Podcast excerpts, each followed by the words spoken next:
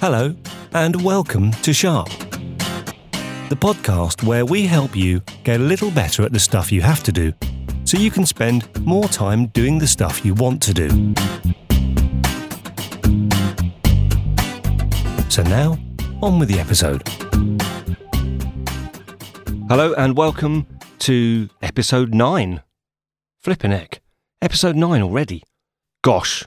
I'm really, really grateful for you, as always, for tuning in, downloading, subscribing, pressing play, whatever you've done to get to this point. I'd be really grateful if you like what you're listening to, to share it with your friends, share it online, go down the pub and share it, uh, ring people up and say, hello, we've got this great podcast that I've heard, have a listen to it, uh, share it in person, send people a letter, uh, send people a telegram, share it however you possibly can. And if you can go on to iTunes and give us a five-star rating, that would be fantastic. You can also give us a full review if you like to. And as I've said before, it'd be great to hear from you, to find out what you're enjoying about the podcast, what you like, what you'd like to hear more of, what you'd like to hear less of, and any feedback or, or commentary you've got on anything we do would be fab. We're on Twitter, which is at Sharp Podcast. Of course, you can go to the website, which is w w w dot sharp podcast dot com. And now we're on Facebook. How thoroughly modern. Uh, yeah, we're on Facebook, so that's uh, Facebook at Sharp Podcast. So it'd be really great to hear from you. So last time, I got set a bit of a challenge in my conversation with Mel Elliott around delivering some me time. So for those of you who haven't heard the episode, um, why not? Could you please go back and listen to the episode?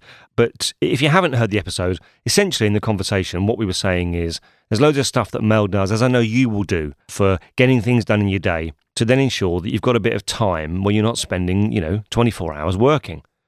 The conversation we had was around that time that you get outside of doing the day job, how much of that time is devoted to either practically or, or emotionally looking after others, whether it's kids, family, friends, you know, spending time focused on other people, and how much of that time is spent focused on yourself. Now, in Mel's case, she wanted to dedicate some time to reading a book which would enable her to learn the piano and to dedicate forty-five minutes a day. And we were talking about why is that such a difficult thing to do? Because, you know, she will never fail to be there at three o'clock in the afternoon to pick up her daughter from school. So, you know, clearly there is the capacity to be able to plan things in. And it's the same for all of us. You know, there's things that we will always do. There'll be meetings that we'll get to on time. There'll be deadlines that we absolutely don't miss. But what's quite interesting is why we're able to do that. But sometimes when it comes to doing stuff for ourselves, it's not quite so easy to do. And I wondered if it was, you know, is it maybe we feel, for want of a better word, a bit guilty about doing it. Um, we feel it's not appropriate. It's not as important. Downtime could be anything. It could be, you know, working on a hobby. It could be going for a walk. Um, anything that helps you disconnect from the stuff that feels urgent to focus on what is actually important. And obviously, that is kind of the point of this podcast, really, to equip us to get better at what we have to do, to then spend more time doing what we want to do. But it's not just about having the time, is it? Because it's then about deciding what you want to do with that time. If you spend much of that time giving to friends and family, how do you decide to spend a bit of it on you? Remember that when we talked about habits, we said that behaviour change requires three things: a trigger, ability, and motivation. So this week, we're going to look at motivation, why we should dedicate time to ourselves, and we're going to look at some podcast resource that can help you find out a bit more about that. Why should we treat it as important? Why should we treat it as important as being on time for that meeting at work or hitting that deadline? In fact, arguably, why should we treat it as more important? I mentioned before this, um, you know, the oxygen mask on airlines with the, the instruction to attach yours first before anyone that you're responsible for. Now, as I'm sure you know, the oxygen masks on a plane drop when the cabin pressure drops below a certain level. What you might not know is that according to Airbus, if a plane loses pressure at forty thousand feet, if you're on board, you've got as little as eighteen seconds of useful consciousness without that additional oxygen.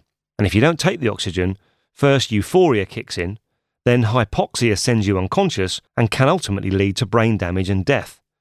So, cheery stuff, and all good reasons why we should attach the mask to ourselves first, because you've not got long before you pass out. City Islands, November five three, Oscar Whiskey Lima, with you at four miles. November five three, Oscar Whiskey Lima, clear to land, wind two eighty degrees at three knots. Clear to land, City Island. Control difficulty. Mayday, mayday, mayday, November five three, Oscar Whiskey Lima.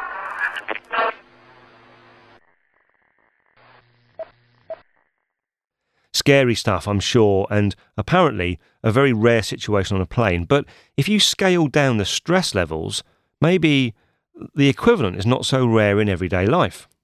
After all, whilst we may not all have kids or be in, in an extreme stress situation like, uh, you know, on a plane, we do all have people in our lives that we have a relationship with.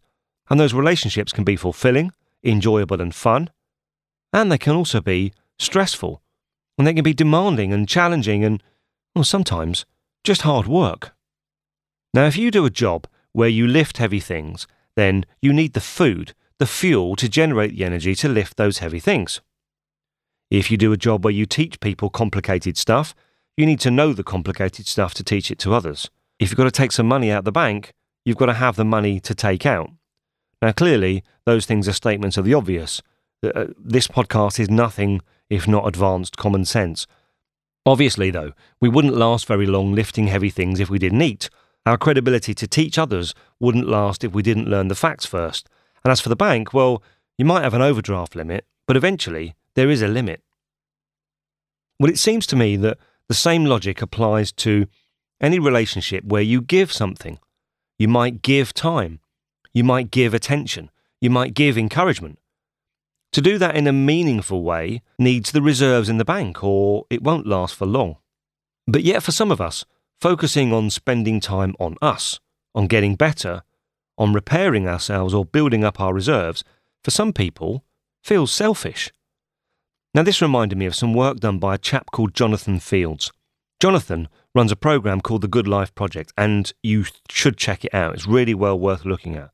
His project uses podcasts, videos, the written word, and he talks with a wide range of movers and shakers, you know, creative people, successful people.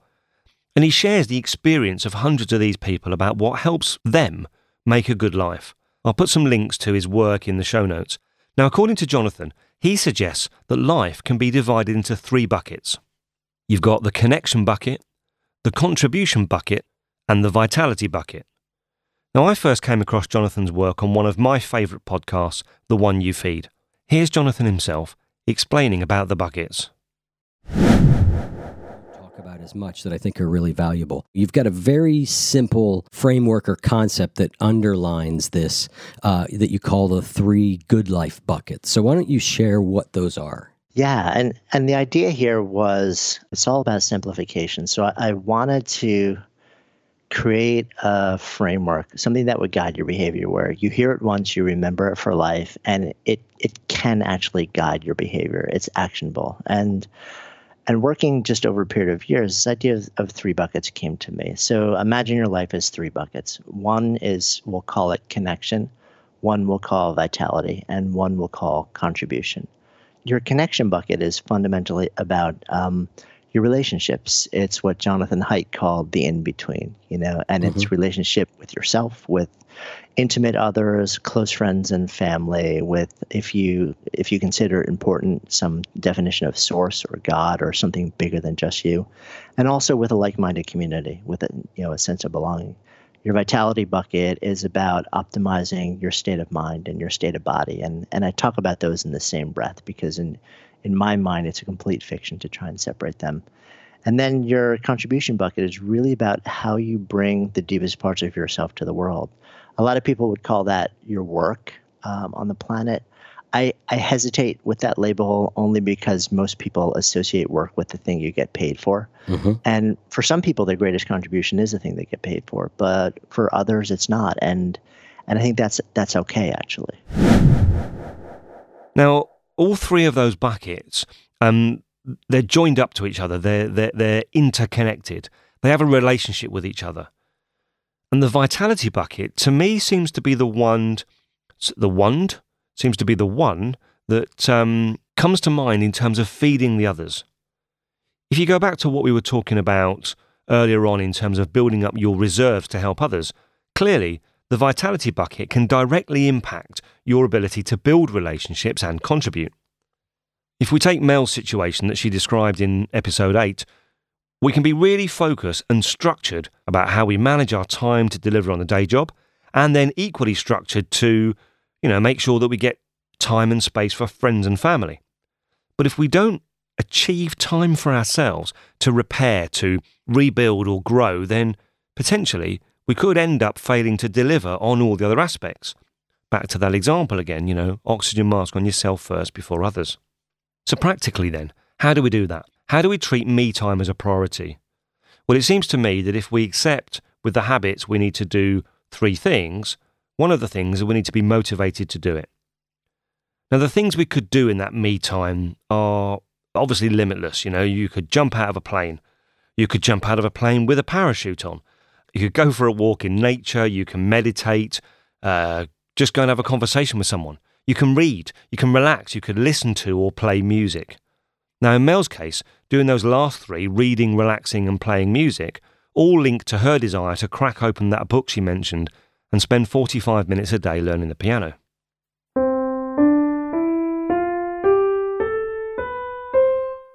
Now, we've all experienced the power of music, how it can change your mood and how you feel. According to an article by Psychology Today, they quote a list of ten benefits of learning to play music, which includes uh, increasing the blood flow in your brain, Uh, making your brain more, uh, improving the brain's plasticity, improved multisensory processing. We, they sound complicated to me, but um, I'm guessing what they're saying is that it makes your brain better at what you do. I'll put a link to the article, uh, which also includes an interesting video from a, a neuroscientist called Nina Krauss on how deep-rooted the wiring in our brains is when it comes to music.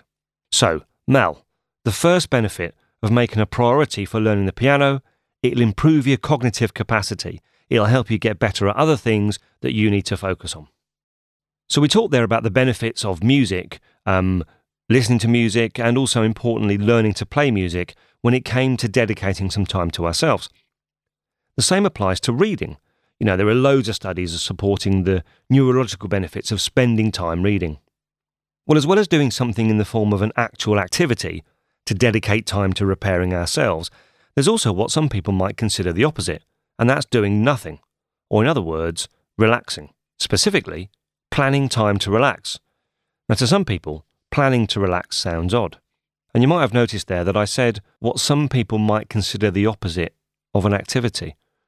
But arguably, relaxing is an activity. So why don't we plan to do it? Well, we, you know, we assume that we can plan to do all the, the things that need your energy and focus, don't we? And and then, obviously, the relaxation will come afterwards. You know, it'll just happen on its own. But um, yeah, I'm not so sure that that's the case. And if we don't plan to do it, isn't it often the thing that then doesn't happen?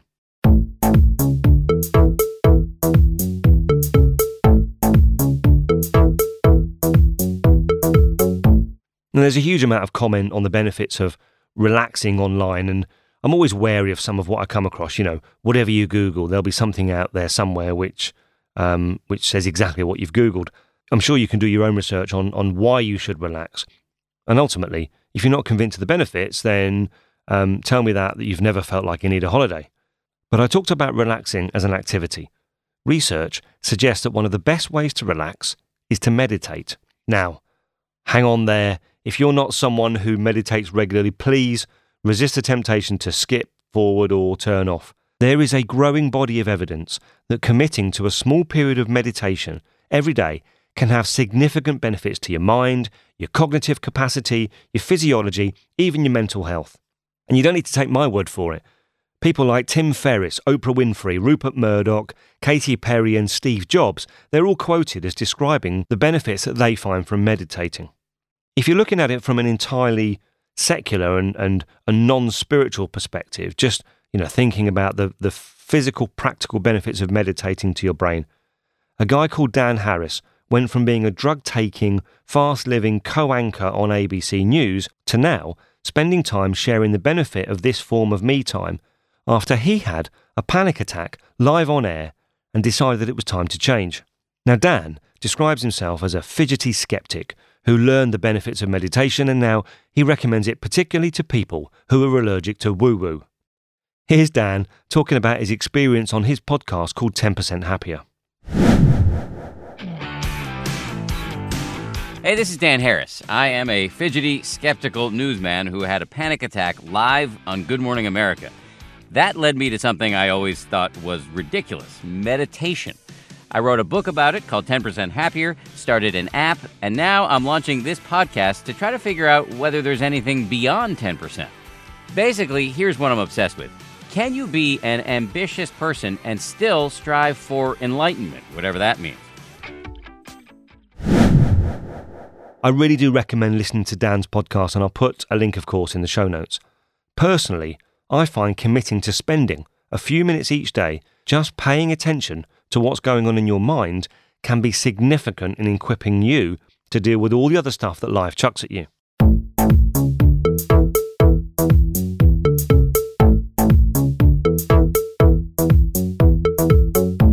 To recap, we've been looking at the reasons why we should prioritise planning in some me time. For Mel, specifically, that was spending time reading her book for forty-five minutes a day on learning to play the piano. Well, Mel, to start with, the benefits of improving your brain, developing your capacity to support others, and reducing stress seem to me like good reasons to plan it in.